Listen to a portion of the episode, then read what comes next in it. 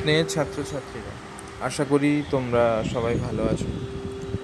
গতদিন চলতরি চ্যাপ্টারে আমরা প্রাথমিক কিছু বিষয় নিয়ে আলোচনা করেছি। আশা করি সে বিষয়গুলো তোমরা সবাই বুঝতে পেরেছ। প্রথমে যে বিষয়টা আলোচনা করা হয়েছে, তড়িৎ আধান সম্পর্কে। দ্বিতীয়ত, তড়িৎ বিভব ও বিভব পার্থক্য সম্পর্কে। আর তৃতীয়ত, তড়িৎ প্রবাহ সম্পর্কে। আজকে আমরা যে বিষয়টা আলোচনা করব, এটি অত্যন্ত গুরুত্বপূর্ণ বিষয়। বিষয়টা হলো তড়িৎ কোষ, ব্যাটারি এবং ইএমএফ বা তড়িৎচালক বল। ইএমএফের পুরো নাম হলো ইলেকট্রোমোটিভ ফোর্স বাংলায় বলা হয় তড়িৎচালক বল। এই বিষয়টা আজকে আলোচনা করব। এবং সেই সঙ্গে তড়িৎ প্রবাহ মাত্রা বিষয়টা সম্পর্কেও আমরা কিছুটা আলোচনা করব। তো প্রথমে ব্যাটারি সম্পর্কে বলতে গেলে বলতে হয়, তোমরা বাড়িতে বা দৈনন্দিন জীবনে বিভিন্ন রকম ব্যাটারি লক্ষ্য করেছ। আমরা টর্চে ব্যাটারি দেখেছি। টর্চে আমরা যে ব্যাটারি ব্যবহার করি, সেখানে ব্যাটারি ব্যবহার করা হয়। টিভি রিমোটে, ঘড়িতে, এফএম রেডিও প্লেয়ারে বা বিভিন্ন খেলনাতে, ডিজিটাল ক্যামেরাতে, বিভিন্ন জায়গাতে, যেগুলো সাধারণত পোর্টেবল অর্থাৎ এক জায়গা থেকে অন্য জায়গায় নিয়ে যাওয়া হয় বা বহন করতে হয় সেই সমস্ত ইলেকট্রনিক্স যন্ত্রে আমরা সাধারণভাবে ব্যাটারির ব্যবহার লক্ষ্য করেছি। তো এখন এই ব্যাটারি কীভাবে কাজ করে? এই ব্যাটারিটা বিষয়টা কি? সেটা আমাদের একটু জানতে হবে। তো ব্যাটারি হলো অনেকগুলি তড়িৎ কোষের সমষ্টি। একটা ব্যাটারি মানে সেগুলি অনেক তড়িৎ কোষের সমষ্টি। তাহলে একটা ব্যাটারি অনেকগুলো তড়িৎ কোষ নিয়ে গঠিত। এই ব্যাটারিগুলোর অনেকগুলো ভাগ আছে। এক নম্বর ভাগ হিসাবে বলা যেতে পারে যে লিথিয়াম আয়ন ব্যাটারি, দু number nickel cadmium battery, alkaline battery এরকম বিভিন্ন ধরনের ভাগ রয়েছে ব্যাটারিগুলোর এবার যে কোনো একটা ব্যাটারি নিয়ে তোমরা যদি প্র্যাকটিক্যালি লক্ষ্য করো, তাহলে লক্ষ্য করবে যে ব্যাটারির গায়ে সিক্স ভি কোথাও নাইন ভি কোথাও টুয়েলভ ভি এরকম লেখা থাকে। তো এগুলোর অর্থ কী? এগুলোর অর্থ হলো যে ওই ব্যাটারির ইএমএফ বা তড়িৎচালক বলের মান যা, সেটাই ওই ব্যাটারি গায়ে লেখা থাকবে। নাইন ভি মানে তার তড়িৎচালক বলের মান নাইন ভোল্ট টুয়েলভ ভি মানে ওই ব্যাটারির তড়িৎচালক বলের মান টুয়েলভ ভোল্ট অর্থাৎ ব্যাটারির গায়ে তার তড়িৎচালক বল বা ইএম ইএমএফের মানটা লেখা থাকে। এবং এই ব্যাটারিগুলো একটা পজিটিভ প্রান্ত থাকে আর একটা নেগেটিভ প্রান্ত থাকে। পজিটিভ প্রান্তের সঙ্গে আমাকে একটা তড়িৎ যন্ত্র লাগাতে হবে তার সাথে একটা রোধ থাকবে এবং নেগেটিভ প্রান্তের সঙ্গেও একটা তড়িৎ যন্ত্র থাকবে। অবশ্যই বহির্বর্তনীতে একটা রোধ থাকবে। অর্থাৎ একটা ব্যাটারির সঙ্গে আমরা যখন একটা তারের সাহায্যে কোনো তড়িৎ যন্ত্র, সেটা ল্যাম্প হতে পারে বা অন্য কোনো তড়িৎ যন্ত্র হতে পারে, যখন যোগ করছি, তখন তার মাঝখানে একটা রোধ বা রেজিস্ট্যান্সকেও যোগ করতে হচ্ছে। এবং যখন প্লাস এবং মাইনাস এই পুরো বর্তনীটা সম্পূর্ণ হচ্ছে, তখন তার মধ্য দিয়ে তড়িৎ প্রবাহিত হচ্ছে। গতদিন যেটা বলা হয়েছিল যে তড়িৎ বিভাবে পার্থক্যের জন্য প্লাস এবং মাইনাসের মধ্যে, অর্থাৎ ব্যাটারির পজিটিভ এবং নেগেটিভ সাইডের মধ্যে যে তড়িৎ বিভাবের পার্থক্য, সেই বিভব পার্থক্যের কারণে পজিটিভ থেকে নেগেটিভের দিকে তড়িৎ প্রবাহিত হচ্ছে এবং তড়িৎ যন্ত্রটা তার প্রয়োজনীয় কাজ করছে। এবার দেখো, ব্যাটারিতে যেটা প্রথমে বলেছি যে ব্যাটারিতে দুই প্রান্তে, অর্থাৎ প্লাস এবং মাইনাসের মধ্যে পজিটিভ এবং নেগেটিভ প্রান্তের মধ্যে বিভবের পার্থক্য থাকে। এবং এই বিভব পার্থক্যের জন্য বহির্বর্তনীতে তড়িতের প্রবাহ হতে থাকে।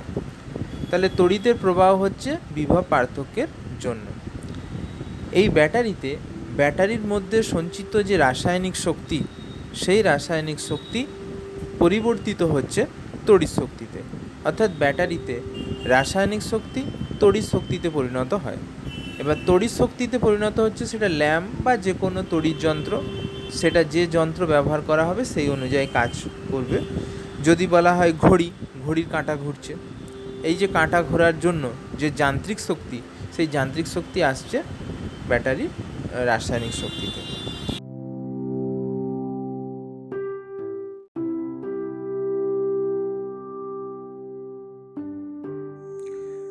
স্নেহের ছাত্রছাত্রীরা, আশা করি তোমরা সবাই ভালো আছো। আজকে ভৌতবিজ্ঞানে আমরা এমন একটি অধ্যায় আলোচনা করতে চলেছি, যেটি ভৌতবিজ্ঞানের দশম শ্রেণির একটি গুরুত্বপূর্ণ অধ্যায়। অধ্যায়টির নাম হলো চলতড়িৎ বা কারেন্ট ইলেকট্রিসিটি। তো এই অধ্যায়টি সম্পর্কে জানার আগে কয়েকটি ঘটনা সম্পর্কে জানা দরকার।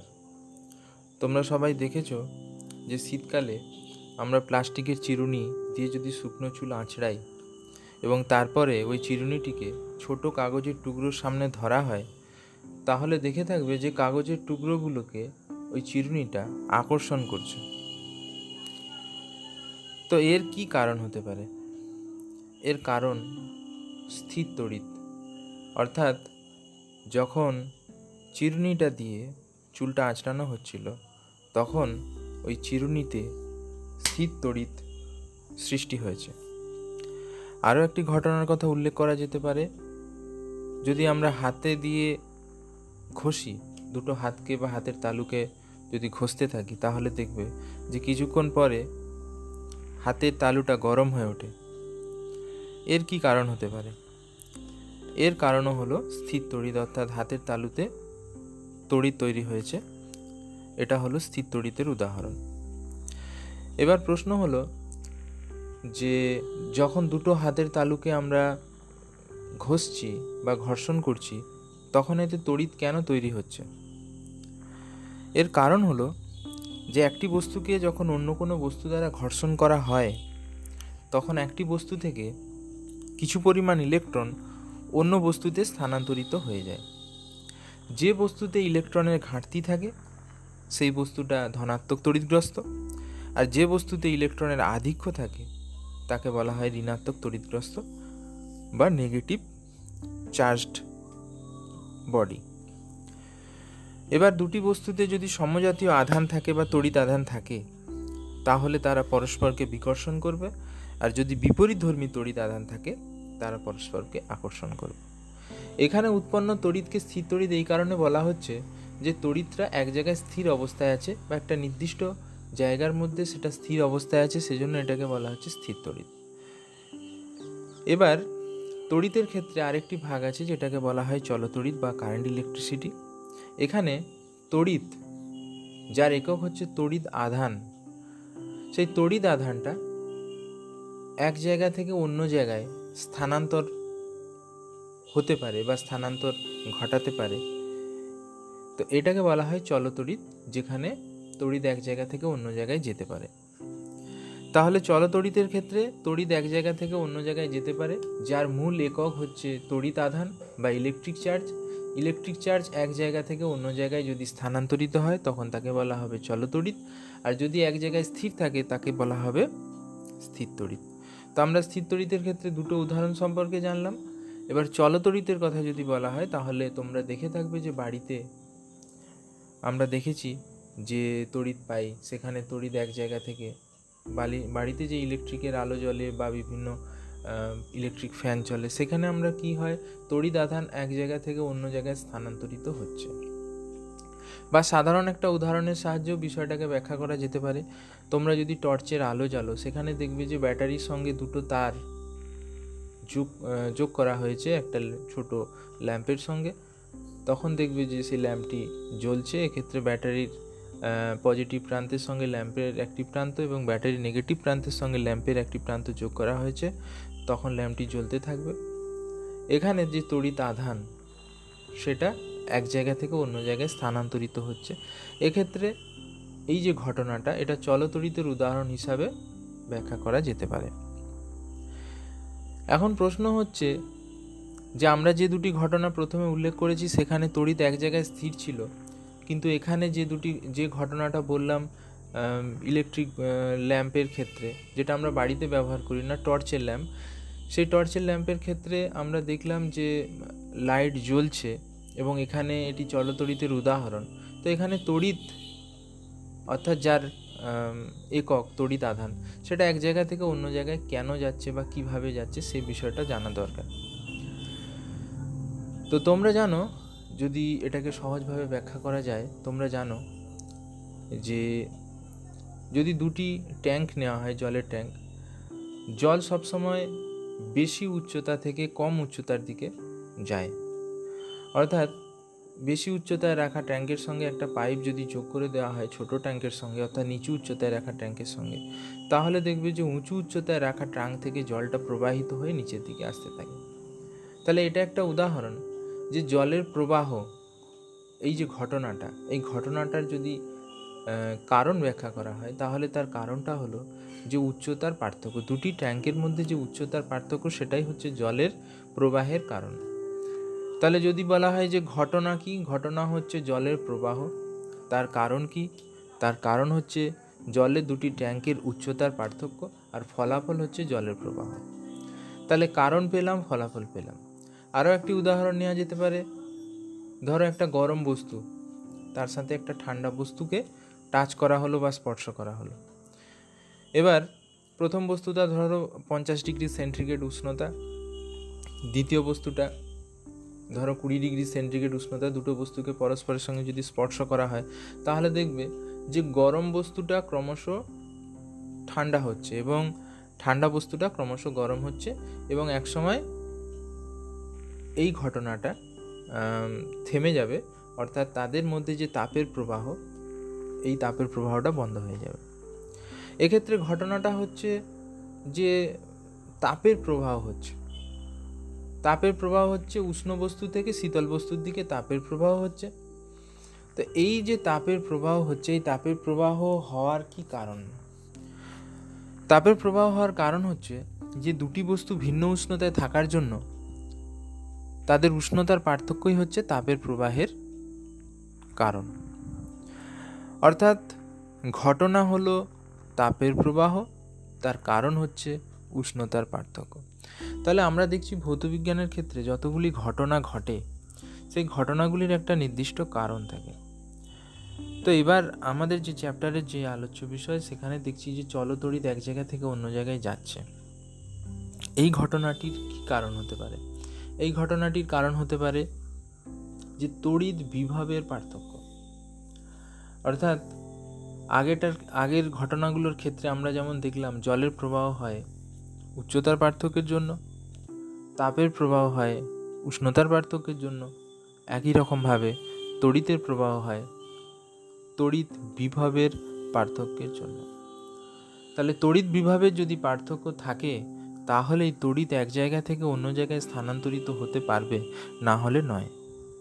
অর্থাৎ প্রথম যে উদাহরণ যেখানে আমরা দেখলাম যে প্লাস্টিকের চিরুনি দিয়ে চুল আঁচড়ানো হচ্ছে, সেখানে যে তড়িৎ উৎপন্ন হয়েছে তাকে আমরা বলেছি স্থির তড়িৎ।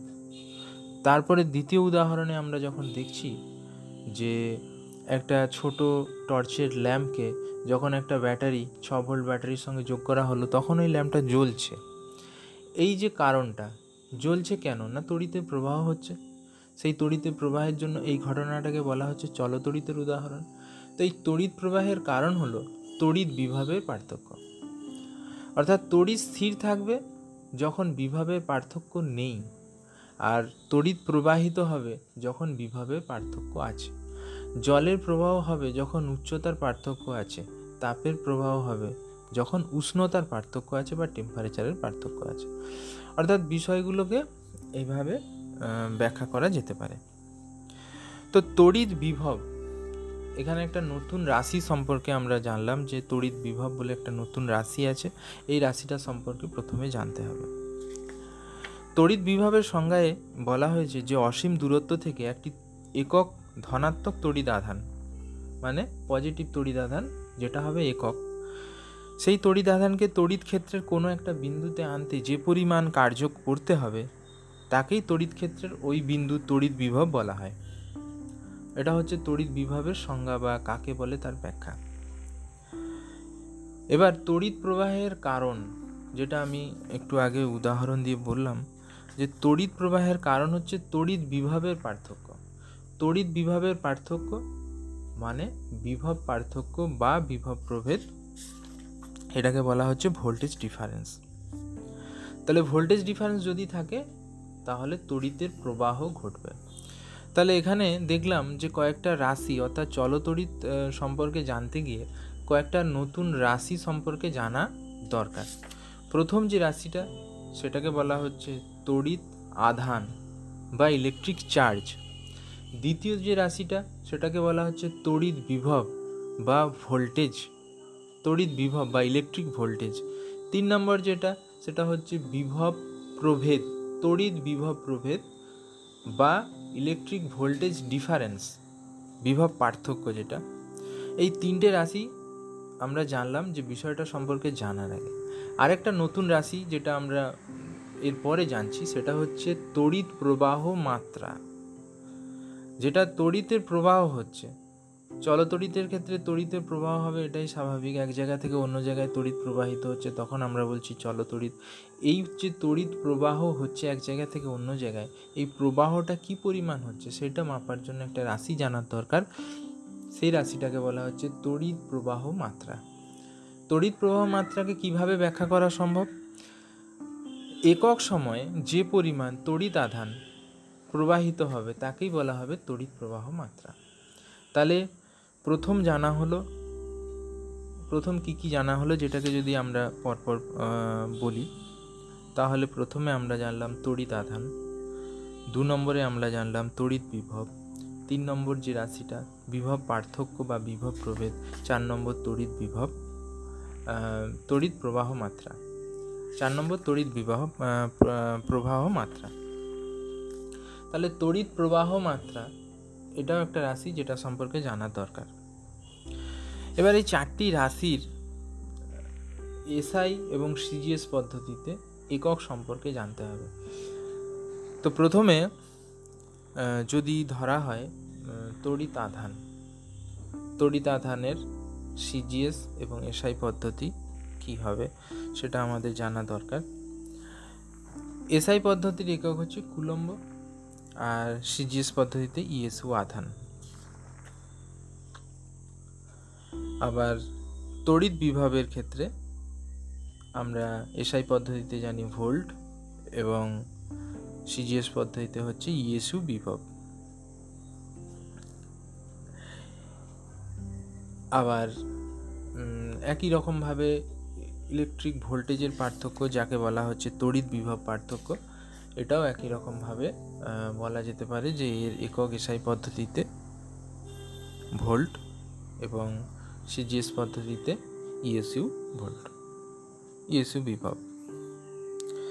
এখান থেকে প্রশ্ন এরকম হতে পারে যে বিভব পার্থক্যের একক কী? বিভব পার্থক্যের এসআই পদ্ধতির একক কী? বা যে কোশ্চেনটা অনেক সময় পরীক্ষাতে আসে, বিভিন্নভাবে এসেছে যে ওয়ান ভোল্ট বলতে কী বোঝো? বা কোনো একটি বিন্দুর বিভব ওয়ান ভোল্ট কথাটির অর্থ কী? বা দুটি বিন্দুর বিভব প্রভেদ ওয়ান ভোল্ট কথাটি বলতে কী বোঝো? কথাটির অর্থ কী? এ ধরনের প্রশ্ন থাকতে পারে বা বিভিন্ন সময় বিভিন্নভাবে এসেছে। তাহলে চলতড়িৎ সম্পর্কে জানার আগে আমাদের এই বিষয়গুলো জানা দরকার।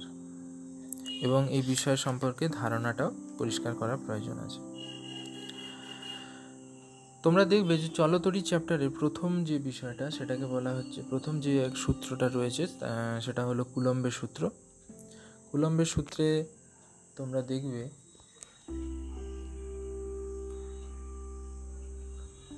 কুলম্বের সূত্র। কি বলা হয়েছে কুলম্বের সূত্রে? যে দুটি স্থির বিন্দু আধানের মধ্যে পারস্পরিক আকর্ষণ বা বিকর্ষণ বল, আধান দুটির গুণফলের সমানুপাতিক হবে। এবং আধান দুটির মধ্যবর্তী দূরত্বের বর্গের সঙ্গে ব্যস্তানুপাতিক হবে।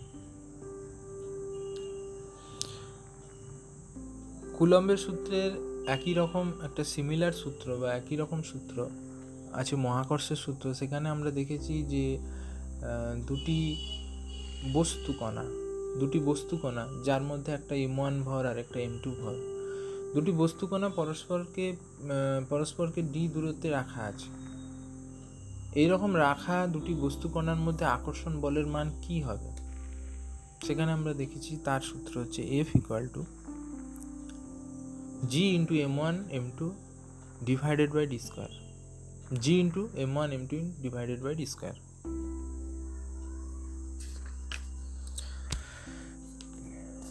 একই রকমভাবে কুলম্বের সূত্রে তোমরা দেখবে যে একই রকম সূত্র, আগের মতো সিমিলারিটি আছে।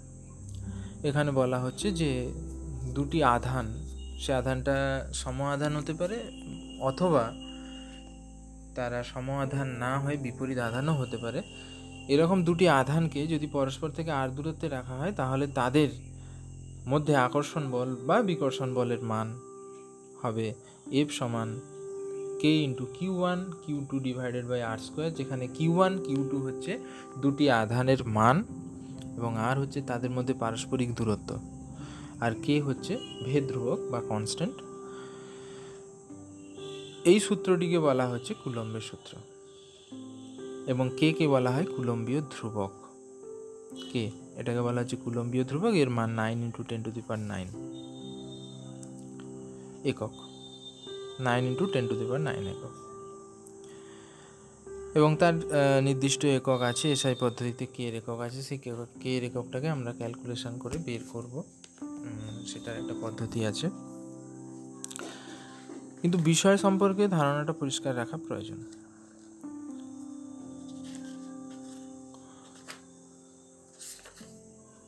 তাহলে তড়িৎ বিভব সম্পর্কে জানলাম, তড়িৎ আধান সম্পর্কে জানলাম, এই বিষয়গুলো সম্পর্কে আমরা জানলাম, তো এই বিষয়গুলো সকলে পড়বে। আজকে প্রাথমিক ধারণাটা এই পর্যন্তই রইল। পরবর্তী ধারণা বা পরবর্তী ক্লাসে আমরা বিভাগের বিষয়টা আলোচনা করব। সবাই ভালো থেকো। এখানে শেষ করছি।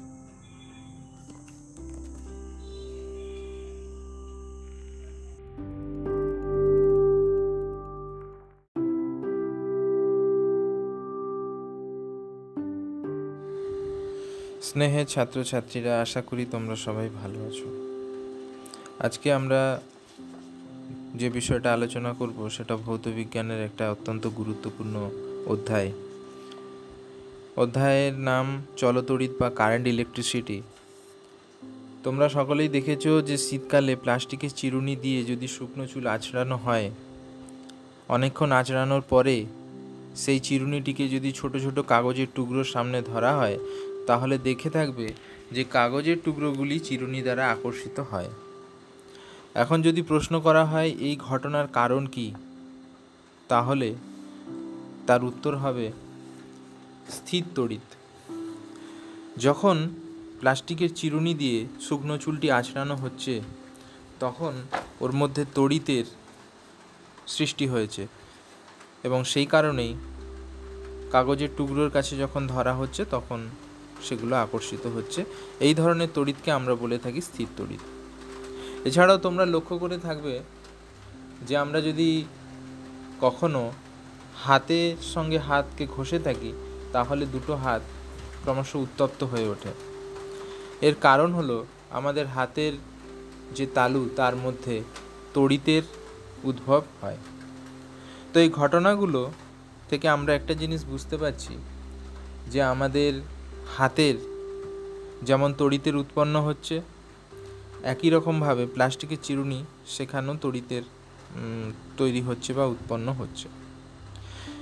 এই যে ঘটনা, অর্থাৎ একটা বস্তু তড়িৎগ্রস্ত বা অনাহিত বস্তুকে আকর্ষণ করছে, তার কারণ হচ্ছে যে বস্তুটিকে তড়িৎ আধান তৈরি হয়েছে।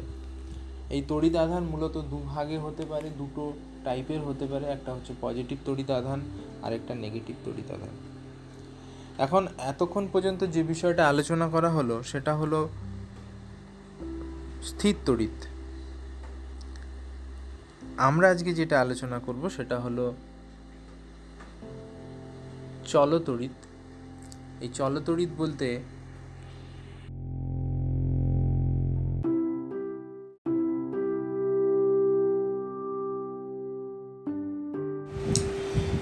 স্নেহের ছাত্রছাত্রীরা, আজকে ভৌতবিজ্ঞানে জলতড়িৎ অধ্যায়ে আমরা আলোচনা করব ওহমের সূত্র এবং ইএমএফ এবং সেই সঙ্গে কোষের অভ্যন্তরীণ রোধ সম্পর্কে। জার্মান বিজ্ঞানী ওহম সর্বপ্রথম এই সূত্রটা দিয়েছিলেন ওহমের সূত্র, পরিবাহী সংক্রান্ত এই সূত্রটিকে বলা হচ্ছে ওহমের সূত্র। তার নাম অনুসারে এটাকে ওহমের সূত্র বলা হচ্ছে। তো এই সূত্রে বলা হয়েছে যে পরিবাহী তাপমাত্রা এবং অন্যান্য সকল ভৌত অবস্থা যদি অপরিবর্তিত থাকে, তাহলে ওই পরিবাহীর মধ্য দিয়ে যে প্রবাহ মাত্রা, তা পরিবাহী দুই প্রান্তের বিভব প্রভেদের সঙ্গে সমানুপাতিক হবে। তাহলে দেখো, এখানে সূত্রে যেটা বলা হয়েছে যে পরিবাহী তাপমাত্রা এবং সেই সঙ্গে তার বাইরের যে ভৌত অবস্থা, সেটা যদি অপরিবর্তিত থাকে, তাহলে পরিবাহীর মধ্য দিয়ে প্রবাহ মাত্রা প্রবাহ মাত্রা মানে একক সময়ে প্রবাহিত তড়িৎ আধান, সেইটা পরিবাহী দুই প্রান্তের বিভব প্রভেদ। আমরা বিভব প্রভেদ সম্পর্কে গত ক্লাসে আলোচনা করেছি। পরিবাহী দুই প্রান্তের যে বিভব প্রভেদ, তার সঙ্গে সমানুপাতিক হবে। এবার দেখো যে প্রবাহ মাত্রা সমানুপাতিক বিভব প্রভেদ। যখন তাপমাত্রা এবং অন্যান্য ভৌত অবস্থা অপরিবর্তিত থাকবে। তাহলে এই সূত্র থেকে জানা যাচ্ছে যে যদি দুটো বিন্দু নেওয়া হয় এ এবং বি এবং তাদের তড়িৎ বিভব যদি ভিএ এবং ভিপি হয়, তাহলে বিভব পার্থক্য হবে V A minus V B যখন ভিএ ভিবির চেয়ে বড় হবে, তখন ভিএ মাইনাস ভিবি হবে দুই বিন্দুর মধ্যে তড়িৎ বিভব পার্থক্য। এবং সেক্ষেত্রে ওহমের সূত্র অনুযায়ী আমরা পাবো আই সমানুপাতিক V A minus V P, যেখানে আই হলো ওই পরিবাহীর মধ্য দিয়ে তড়িৎ প্রবাহ মাত্রা। পরের লাইনে অবশ্যই আমরা লিখতে পারি আই সমান K into V A minus V B যেখানে কে হলো ভেদ ধ্রুবক এই কে কে পরে কে ধ্রুবকটাকে আমরা পরে পরিবাহীর রোধ বা আর হিসাবে লিখব। তো এখন সমানুপাতিক কথার অর্থ হচ্ছে যে একটা রাশি বৃদ্ধি পেলে তার সঙ্গে সংশ্লিষ্ট অন্য রাশিটি বৃদ্ধি পাবে। নির্ভরশীল রাশিটিও বৃদ্ধি পাবে। তো এখানে দেখা যাচ্ছে যদি বিভব প্রভেদের মানটা বাড়ানো হয়, তাহলে প্রবাহ মাত্রার মানও বাড়তে থাকবে। বিভব প্রভেদের মান যদি কম হয়, প্রবাহ মাত্রার মান কমবে। অর্থাৎ একটা রাশি অন্য রাশিটার উপর নির্ভরশীল হচ্ছে। এখন যদি এরকম ঘটনা হয় হ্যাঁ যে একই বিভব প্রভেদ দেওয়া হলো, তাহলে আমরা দেখতে পাবো যে পরিবাহীর মধ্য দিয়ে যার প্রবাহ মাত্রা কম, অর্থাৎ যে পরিবাহীর মধ্য দিয়ে প্রবাহ মাত্রা কম হবে, তার কের মান বেশি হবে? যার মধ্য দিয়ে প্রবাহ মাত্রা কম হবে, তার মধ্য দিয়েও কের মান বেশি হবে। অর্থাৎ কে এমন একটা রাশি যেটা বেশি হলে প্রবাহ মাত্রা কমে যায়। বিষয়টা এরকম দাঁড়া, এরকমভাবে ব্যাখ্যা করা যেতে পারে। যখন বিভব প্রভেদের মান ফিক্সড রাখা হচ্ছে বা একই রাখা হচ্ছে, তখন প্রবাহ মাত্রা যখন কম হবে, তখন কের মান বেশি হবে। অর্থাৎ কে হলো এমন একটা রাশি যেটা পরিবাহীর মধ্য দিয়ে তড়িৎ প্রবাহকে বাধা দিচ্ছে। এই ধরনের রাশিকে আমরা বলছি পরিবাহী রোধ। তো কে কে যদি আমরা রোধ বা আর দিয়ে রিপ্লেস করি, তাহলে আমরা লিখতে পারব যে ভি সমান আর ইন্টু আই বা আর সমান ভি ইন্টু আই তাহলে আর হলো ভি এবং আই এর অনুপাত, যেখানে ভি হলো বিভব প্রভেদ এবং আই হলো তড়িৎ প্রবাহ মাত্রা। অর্থাৎ রোধের একটা অল্টারনেটিভ সংজ্ঞা আমরা এখান থেকে দিতে পারব, যে কোনো পরিবাহীর দু প্রান্তে যদি বিভব প্রভেদ সৃষ্টি করা হয়, তাহলে পরিবাহী দু প্রান্তের বিভব প্রভেদ এবং পরিবাহীর মধ্য দিয়ে তড়িৎ প্রবাহ মাত্রার যে অনুপাত তাকেই বলা হবে ওই পরিবাহীর রোধ। এবার জানতে হবে যে এই রোধের একক কি? এসআই পদ্ধতিতে রোধের একক হলো ওহম। তোমরা সবাই জানো, গত ক্লাসে আলোচনা হয়েছে যে এসআই পদ্ধতিতে বিভব প্রভেদ এবং তড়িৎ প্রবাহ মাত্রার একক হচ্ছে যথাক্রমে ভি মানে ভোল্ট এবং অ্যাম্পিয়ার। এবার যদি এরকম প্রশ্ন করা হয় যে এক ওহম বলতে কি বোঝো? তখন বলতে হবে যে, কোনো পরিবাহীর দুপ্রান্তে যদি এক ভোল্ট বিভব প্রভেদ প্রয়োগ করা হয়, তাহলে পরিবাহীর মধ্য দিয়ে তড়িৎ প্রবাহ মাত্রা ওয়ান অ্যাম্পিয়ার হবে এবং সেক্ষেত্রে পরিবাহী রোধকে আমরা এক ওহম বলতে পারব। তাহলে বিষয়টা তোমরা বুঝতে পারলে। এবার এই যে সূত্রটা, ওহমের সূত্র, এই সূত্রটাকে যদি আমরা লেখচিত্রের সাহায্যে প্রকাশ করি। তোমরা সবাই জানো যে লেখচিত্রের একটা অক্ষ থাকে অনুভূমিক অক্ষ বা এক্স অক্ষ, আরেকটা থাকে উলম্ব অক্ষ বা ওয়াই অক্ষ।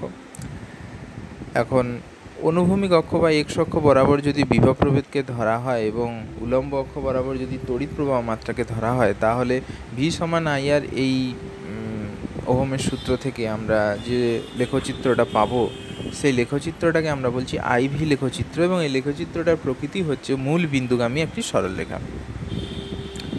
তাহলে ওহমের সূত্রের লেখচিত্রের প্রকৃতি যদি বলা হয়, তাহলে তা হবে মূল বিন্দুগামী একটি সরলরেখা অর্থাৎ যে সমস্ত পরিবাহী, মূলত ধাতব পরিবাহী, যাদের আইভি লেখচিত্র মূল বিন্দুগামী সরলরেখা বা যে সমস্ত পরিবাহী ওহমের সূত্র মেনে চলে, তাদেরকে আমরা বলছি ওহমীয় পরিবাহী। এছাড়াও কিছু কিছু পরিবাহী রয়েছে যেগুলো ওহমের সূত্র মেনে চলে না। কিছু কিছু পরিবাহী রয়েছে যেগুলো ওহমের সূত্র মেনে চলে না। তাদেরকে বলা হচ্ছে অওহমীয় পরিবাহী। তাদেরকে বলা হচ্ছে অহমীয় পরিবাহী। এরপরে আমরা জানব যে ইএমএফ এবং কোষের অভ্যন্তরীণ রোধ সম্পর্কে। গত ক্লাসে আমরা আলোচনা করেছি যে কোনো একটা ব্যাটারির গায়ে যদি সিক্স ভোল্ট লেখা থাকে, তার অর্থ হচ্ছে যে তার ইএমএফ হচ্ছে সিক্স ভোল্ট এখন এই ইএমএফ বা ইলেকট্রোমোটিভ ফোর্সের ব্যাখ্যা কী? ইএমএফ বা ইলেকট্রোমোটিভ ফোর্সের ব্যাখ্যা হলো, যদি ওই ব্যাটারিটাকে মুক্ত বর্তনীতে রাখা হয়, অর্থাৎ বাইরে যদি কোনো তড়িৎযন্ত্র যোগ না করা হয়, তাহলে তার যে বিভব প্রভেদের মান, সেটা ওই সিক্স ভোল্ট বা যে ভোল্টটা লেখা আছে ব্যাটারির গায়ে, তার সঙ্গে সমান হবে। কিন্তু বাইরে যদি কোনো তড়িৎযন্ত্র সেটা ল্যাম্প হতে পারে, যে কোনো তড়িৎযন্ত্র হতে পারে, যদি যোগ করা হয় বা রোদ যোগ করা থাকে, তাহলে দেখা যাবে যে ইএমএফ যে ভোল্ট তার চেয়ে কিছু পরিমাণ কম ভোল্টেজ আমরা তড়িৎযন্ত্রের অ্যাক্রসে পাচ্ছি। তো এটার কারণ কি? এটার কারণ হচ্ছে যে তড়িৎ কোষের মধ্যে যে অভ্যন্তরীণ রোধ রয়েছে, সেটাই এই বিভব পতনের মূল কারণ। তড়িৎ কোষের অভ্যন্তরীণ রোধ হলো এই বিভব পতনের মূল কারণ। তাহলে যে বিভব পতন হচ্ছে সেটা হলো অভ্যন্তরীণ রোধের কারণে নষ্ট বিভব। একে এই জন্য বলা হচ্ছে অভ্যন্তরীণ বিভব পতন বা নষ্ট ভোল্ট এখন বিষয়টাকে যদি এইভাবে ব্যাখ্যা করা যায় যে প্রবাহ মাত্রা আই সমান ই ডিভাইডেড বাই বড় হাতের R capital R plus small R যেখানে ক্যাপিটাল আর হচ্ছে বহির্বর্তনী রোধ স্মল আর হচ্ছে কোষের অভ্যন্তরীণ রোধ, আর বড় ই হচ্ছে কোষের ইএমএফ আর আই হলো প্রবাহ মাত্রা তাহলে এখান থেকে পাওয়া যাবে ভি সমান E minus small R into I তাহলে ই থেকে একটা রাশি বিয়োগ যাচ্ছে, যে রাশিটা বিয়োগ যাচ্ছে স্মল আর ইন্টু আই এটাকে বলা হচ্ছে নষ্ট ভোল্ট, অর্থাৎ এই পরিমাণ ভোল্টেজটা কমে যাচ্ছে ইএমএফ থেকে। এবার, যদি এরকম হয় যে বহির্বর্তনী রোধ আমরা আমরা জিরো করলাম বা capital R equal to zero হয়, তাহলে তোমরা পাবে যে ই সমান স্মল আর ইন্টু আই অর্থাৎ ওই বর্তনীতে একটা তড়িৎ কোষের মেরু, একটি তড়িৎ কোষের যে মেরু, দুটোর মধ্যে যে বিভব প্রভেদ, সেটাই হবে ওই কোষের ইএমএফের সঙ্গে সমান। বিষয়টাকে অন্যভাবেও যদি বলা যায়, এইভাবেও বলা যেতে পারে যে ওই বর্তনীতে তড়িৎ কোষের অভ্যন্তরে ঋণাত্মক মেরু থেকে ধনাত্মক মেরুতে একক ধনাত্মক তড়িৎ আধানকে কোনো বাহ্যিক সংস্থা দ্বারা নিয়ে যেতে যে পরিমাণ কার্য করতে হবে, তাকেই ওই কোষের ইএমএফ বলা হবে। তাহলে ইএমএফ নষ্ট ভোল্ট এবং এই সংক্রান্ত বিষয়টা আশা করি তোমরা সবাই বুঝতে পেরেছ, ওহমের সূত্রটা বুঝতে পেরেছ। আজকে এই পর্যন্তই থাক, আগামী দিনে, আগামী কোনো ক্লাসে আবার নতুন কোনো বিষয় নিয়ে আলোচনা করব চলতরির চ্যাপ্টারে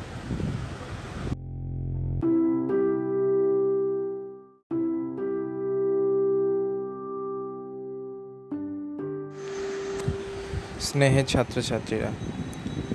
চলতরিত অধ্যায়ে আমরা আজকে যে বিষয়টা আলোচনা করতে চলেছি, সেটি একটি গুরুত্বপূর্ণ পোর্শন আজকে আমরা মূলত আলোচনা করব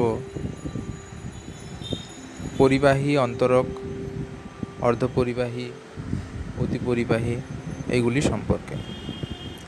তোমরা জানো যে কিছু কিছু পদার্থ আছে যারা সহজেই তড়িৎ পরিবহন করতে পারে, তাদেরকে আমরা বলি সুপরিবাহী পদার্থ। যেমন ধরো, কোনো একটা ধাতব পরিবাহী, লোহা, তামা, এগুলো সব ধাতব পরিবাহী। আবার কিছু কিছু পদার্থ আছে, যেগুলো সাধারণত তড়িৎ পরিবহন করতে পারে না, আমরা তাদেরকে কুপরিবাহী বা অন্তরক পদার্থ বলছি, যেমন প্লাস্টিক, কাঠ, রাবার, এগুলো। তো যেগুলো সুপরিবাহী পদার্থ, যেমন ধাতু ধরো বা যে কোনো ধাতব পদার্থ, তাদের ক্ষেত্রে রোধাঙ্কের মান খুব কম হয়। রোধাঙ্কের মান কম হওয়ার জন্য তারা বেশি পরিমাণ তড়িৎ পরিবহন করতে পারে, তাদের পরিবাহিতাও খুব বেশি হয়। অপরপক্ষে অন্তরক, অর্থাৎ কুপরিবাহী পদার্থ, তাদের রোধাঙ্কের মান খুব বেশি হয়। প্রায় ten to the power ten ohm metre থেকে টেন টু দি পাওয়ার প্রায় সেভেন্টিন ওহম মিটারের মধ্যে হয় এবং এদের ক্ষেত্রে পরিবাহিতা খুব কম হয়। তো এই দুটি পদার্থ আমরা মূলত দেখে থাকি। আর যদি ধাতুর মধ্যে বিবেচনা করা হয়, তাহলে রূপোর রোধাঙ্ক সবচেয়ে কম এবং পরিবাহিতা সবচেয়ে বেশি।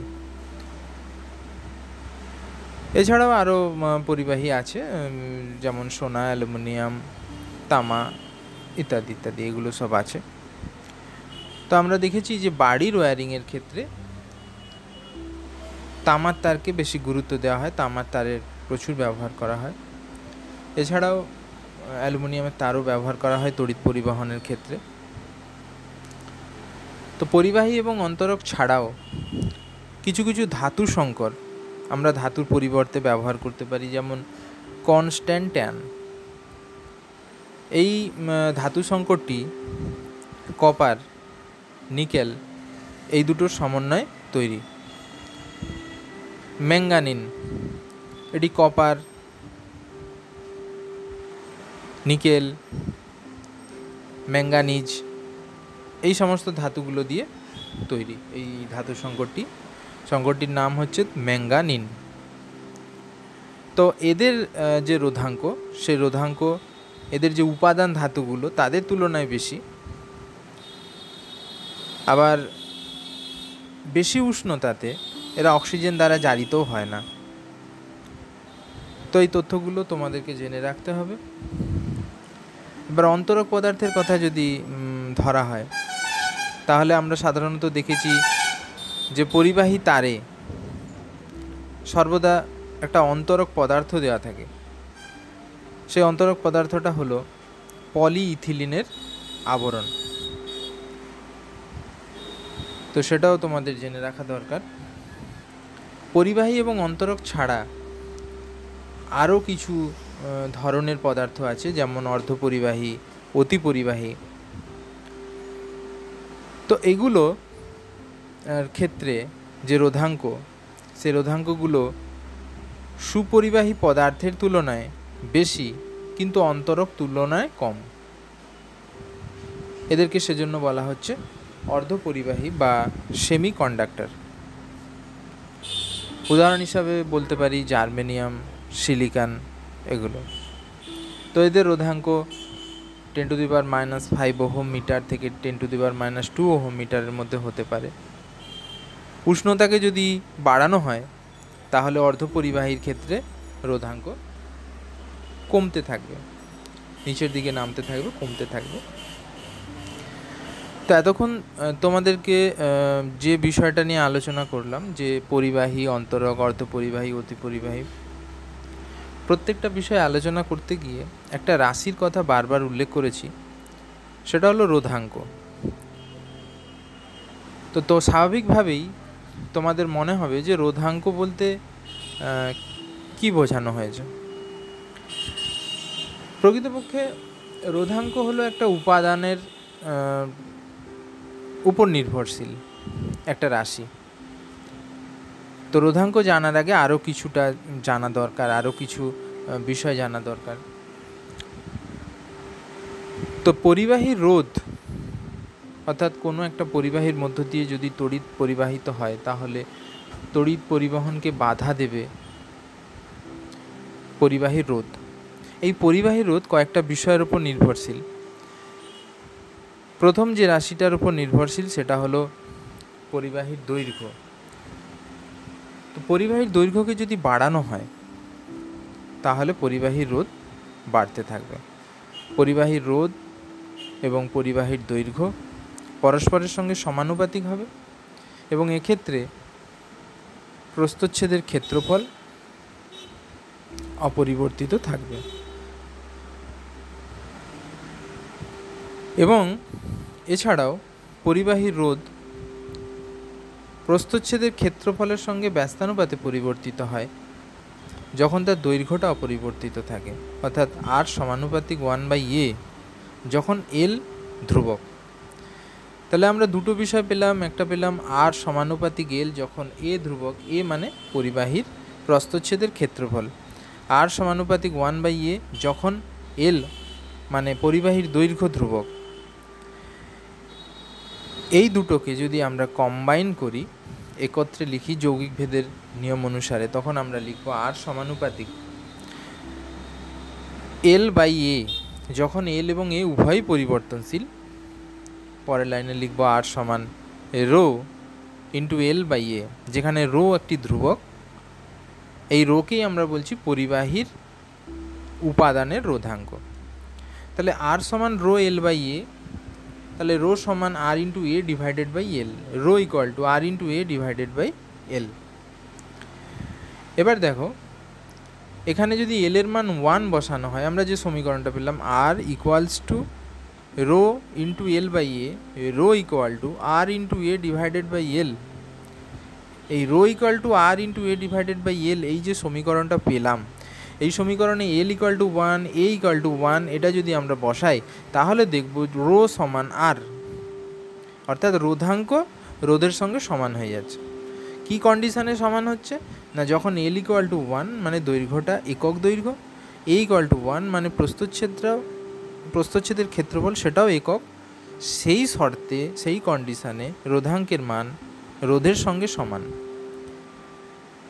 তাহলে সংজ্ঞাটাকে যদি এখান থেকে বলা হয়, তাহলে আমরা এইভাবে এটাকে বলব যে একক দৈর্ঘ্যে এবং একক প্রস্তচ্ছেদের ক্ষেত্রফল বিশিষ্ট কোনো একটি পরিবাহীর দুই বিপরীত পৃষ্ঠের মধ্যবর্তী অংশের রোধকে ওই পরিবাহীর উপাদানের রোধাঙ্ক বলে। তাহলে পরিবাহী রোধাঙ্ক তার উপাদানের উপর নির্ভরশীল। সুপরিবাহী যে সমস্ত পদার্থগুলো রয়েছে, সেই সমস্ত পদার্থের ক্ষেত্রে রোধাঙ্কের মান খুব কম হবে। সুপরিবাহী পদার্থের ক্ষেত্রে ten to the power minus eight ohm metre থেকে ten to the power minus six ohm মিটারের মধ্যে হবে। অন্তরকের ক্ষেত্রে খুব বেশি হবে, যেটা মাইনাস অর্ডারে হচ্ছিল, সেটা প্লাস অর্ডারে হবে। Ten to the power ten ohm metre থেকে ten to the power seventeen ohm metre পর্যন্ত হতে পারে। আবার যে সমস্ত ধাতু সংকরের কথা বললাম, সেগুলো ক্ষেত্রে ten to the power minus eight ohm metre এই অর্ডারে হবে। আর অর্ধপরিবাহীর ক্ষেত্রে আমরা বলেছি যে অর্ধপরিবাহী রোধাঙ্ক ten to the power minus five ohm metre থেকে ten to the power minus two ohm metre এই পর্যন্ত হতে পারে।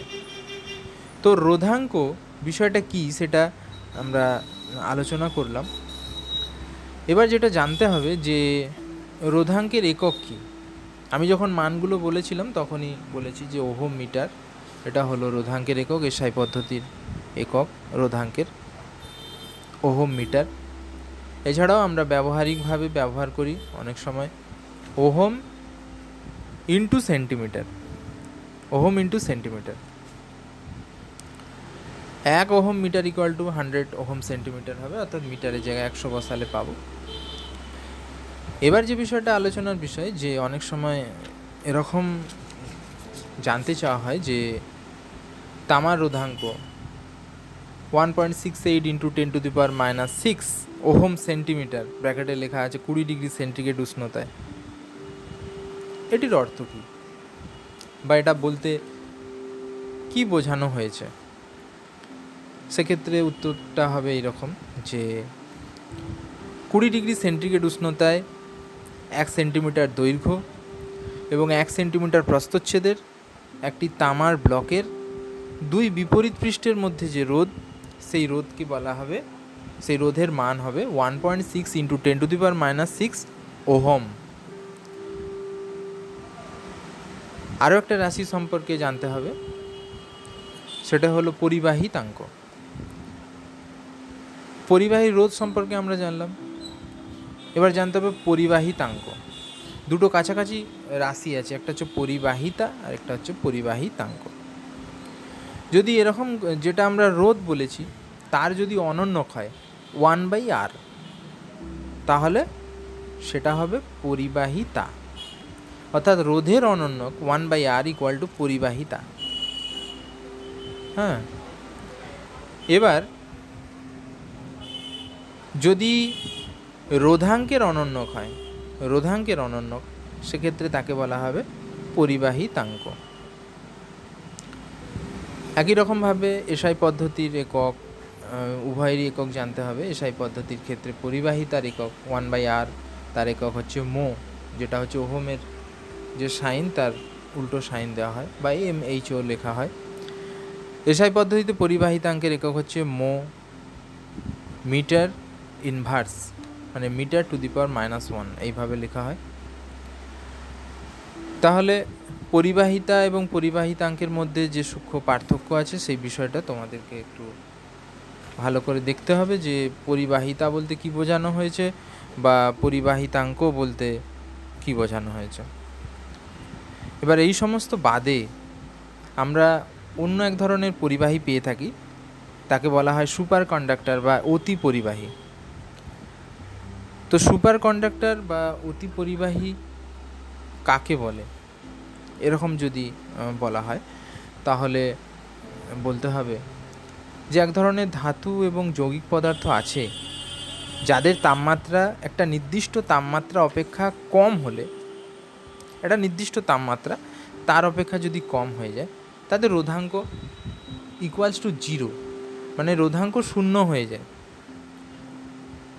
এই যে ধরনের পদার্থ, এই পদার্থগুলোকে বলা হচ্ছে অতি পরিবাহী বা সুপার কন্ডাক্টর আর যে উষ্ণতার পরে রোধাঙ্ক শূন্য হয়ে যাচ্ছে, ওই নির্দিষ্ট উষ্ণতাকে বলা হচ্ছে ক্রিটিক্যাল টেম্পারেচার বা সংকট উষ্ণতা।